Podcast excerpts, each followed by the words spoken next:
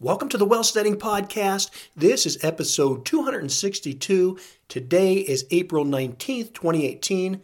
I'm your host, John Pugliano. I'm also the founder and money manager at investablewealth.com. Well, today I want to take a little bit of a break from talking about the stock market. I want to focus more on uh, not really entrepreneurial topics so much as more of a lifestyle topic. Now, it does happen to be lifestyle because it has to do, in my case, with being an entrepreneur. So, the topic that I want to discuss today is location independence. And this is a topic that comes up quite a bit because, number one, people are interested in it. People want to be able to live wherever they choose to live, you know, whether it's just living on the outskirts of the city because they want to be in a more rural area. Maybe that's what location independence means to them, you know, not having to live in the suburbs or in the city for a job. And, you know, it may just be also that you're financially independent because you're retired and you're receiving your pension, or you've just accumulated and built up your wealth to the extent that you can fund your own lifestyle and your own retirement. I bring today's topic up because it's not only a popular topic, but also because it's something that I'm living through myself. Many years ago, I decided to uh, relocate to the Rocky Mountains. I wanted to live in the western part of the country. I like the climate out here. I especially like the low humidity.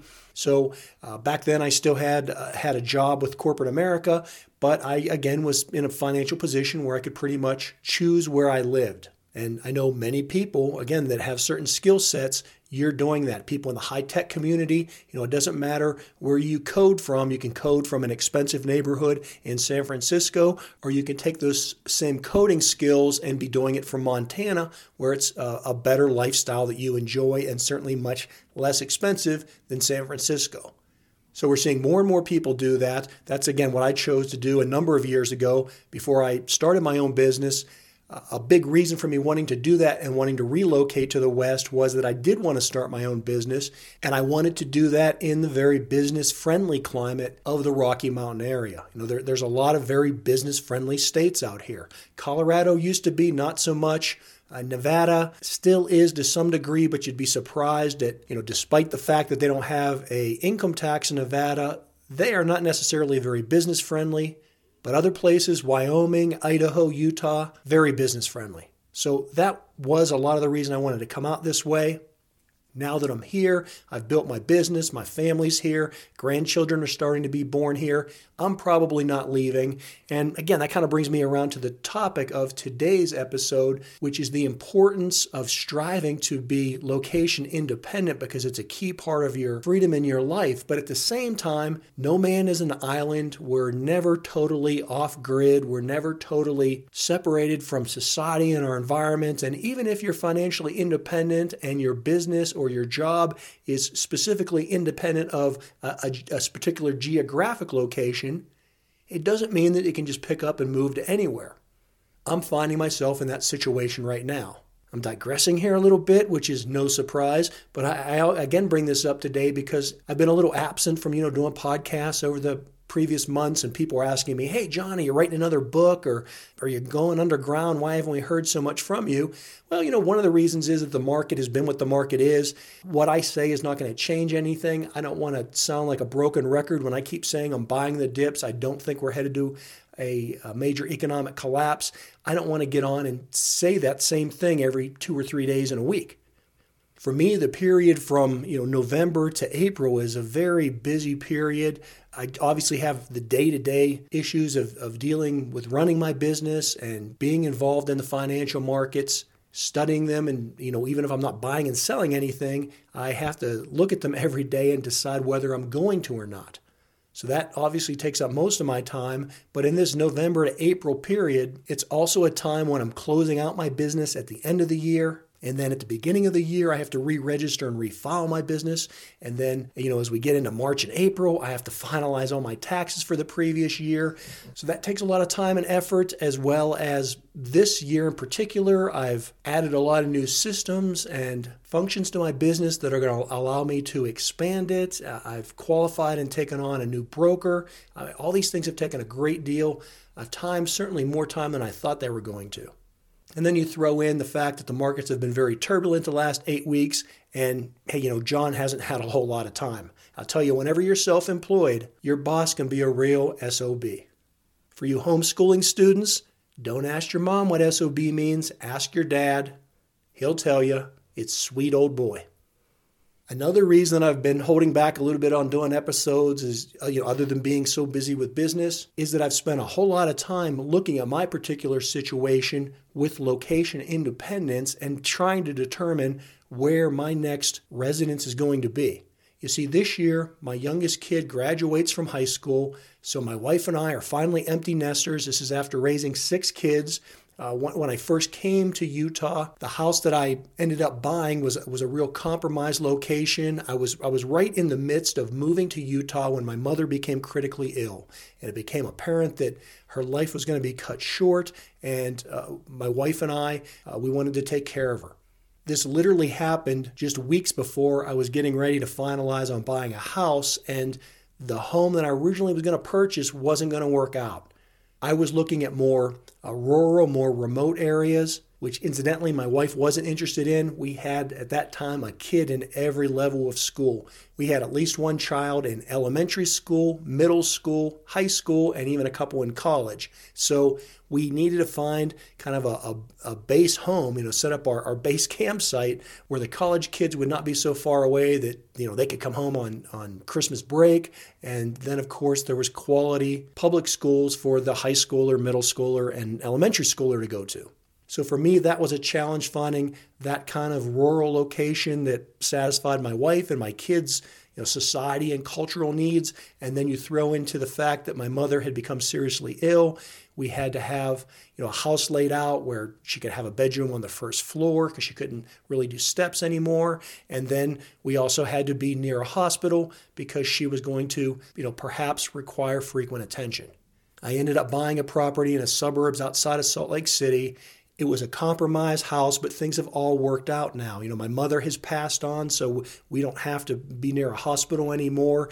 My kids have grown, and as I said, my last one's graduating from high school this year, so we're empty nesters. I really don't need the six, seven bedroom house anymore. Well, let me step back on that. Actually, I love my house.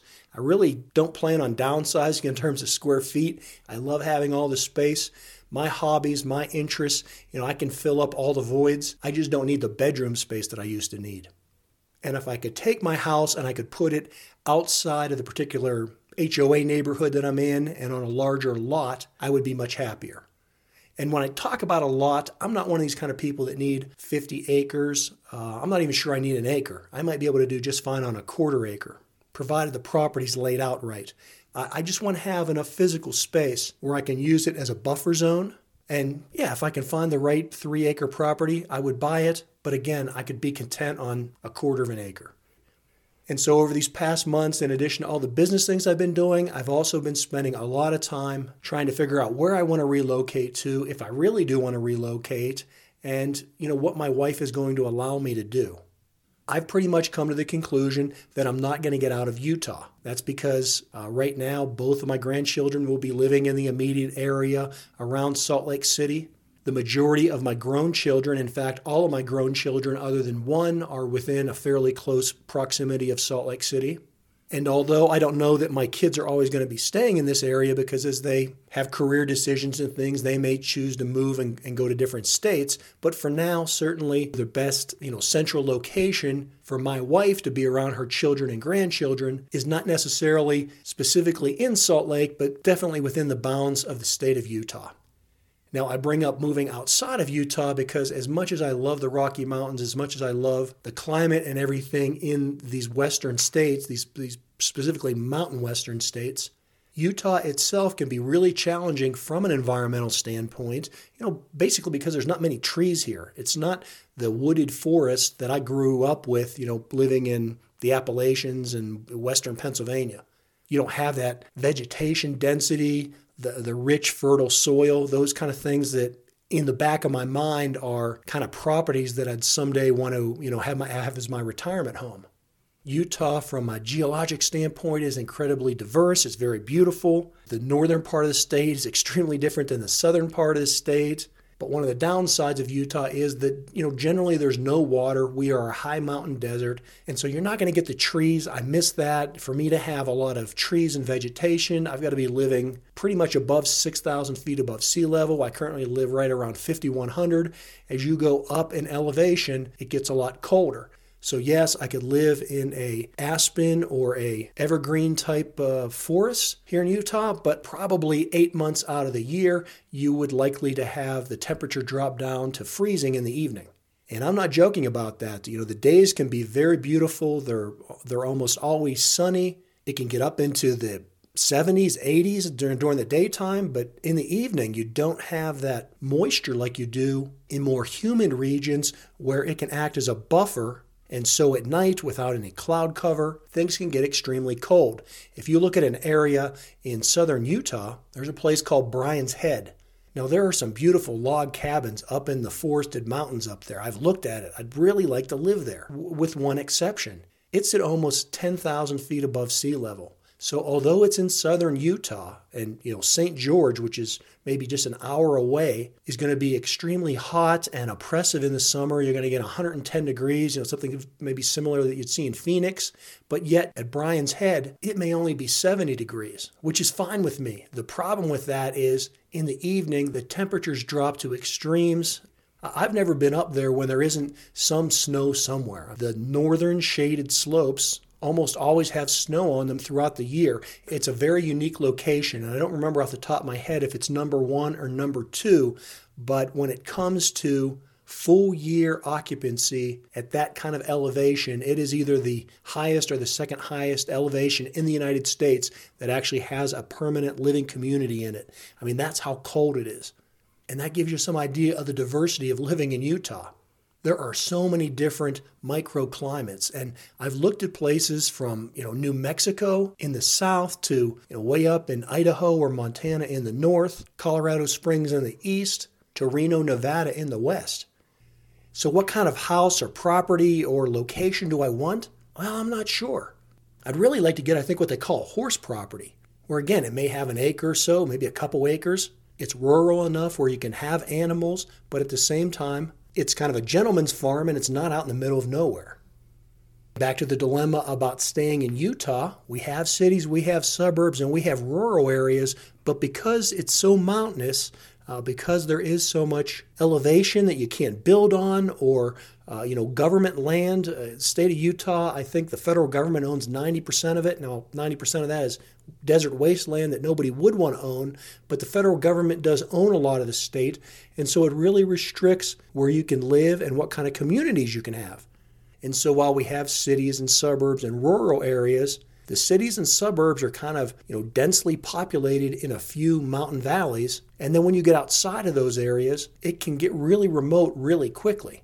There's only about 3 million people that live in Utah, and they all pretty much live on a, about a 80 or 90 mile stretch on Interstate 15 that runs along the Wasatch Front. That's up to, say, Ogden in the north and Provo in the south.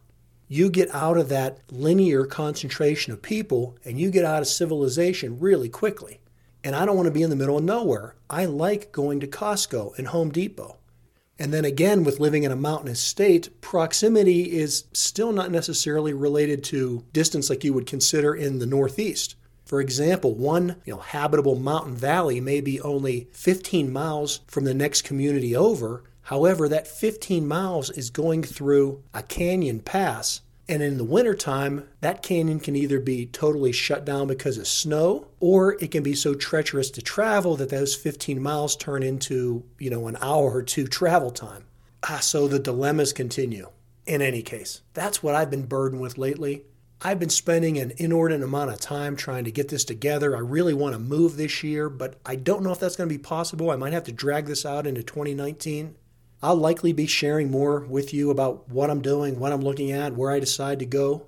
I also bring this up because I'd like to get your feedback. And I'm specifically talking about those of you that are currently living location independent or you're in that position and you just haven't decided to pull the trigger as to where to go. You know, some of you are living in RVs and you're just traveling the country. I have some friends that are living on a sailboat, they're going to be sailing the Pacific. I know I've heard from a number of you that are they're living internationally. I love hearing your ideas and your feedback and kind of the things that, that you're finding. So, wealthsteading.com, contact form. You can always get in touch with me there. Others of you know my own personal email address. Love to hear from you.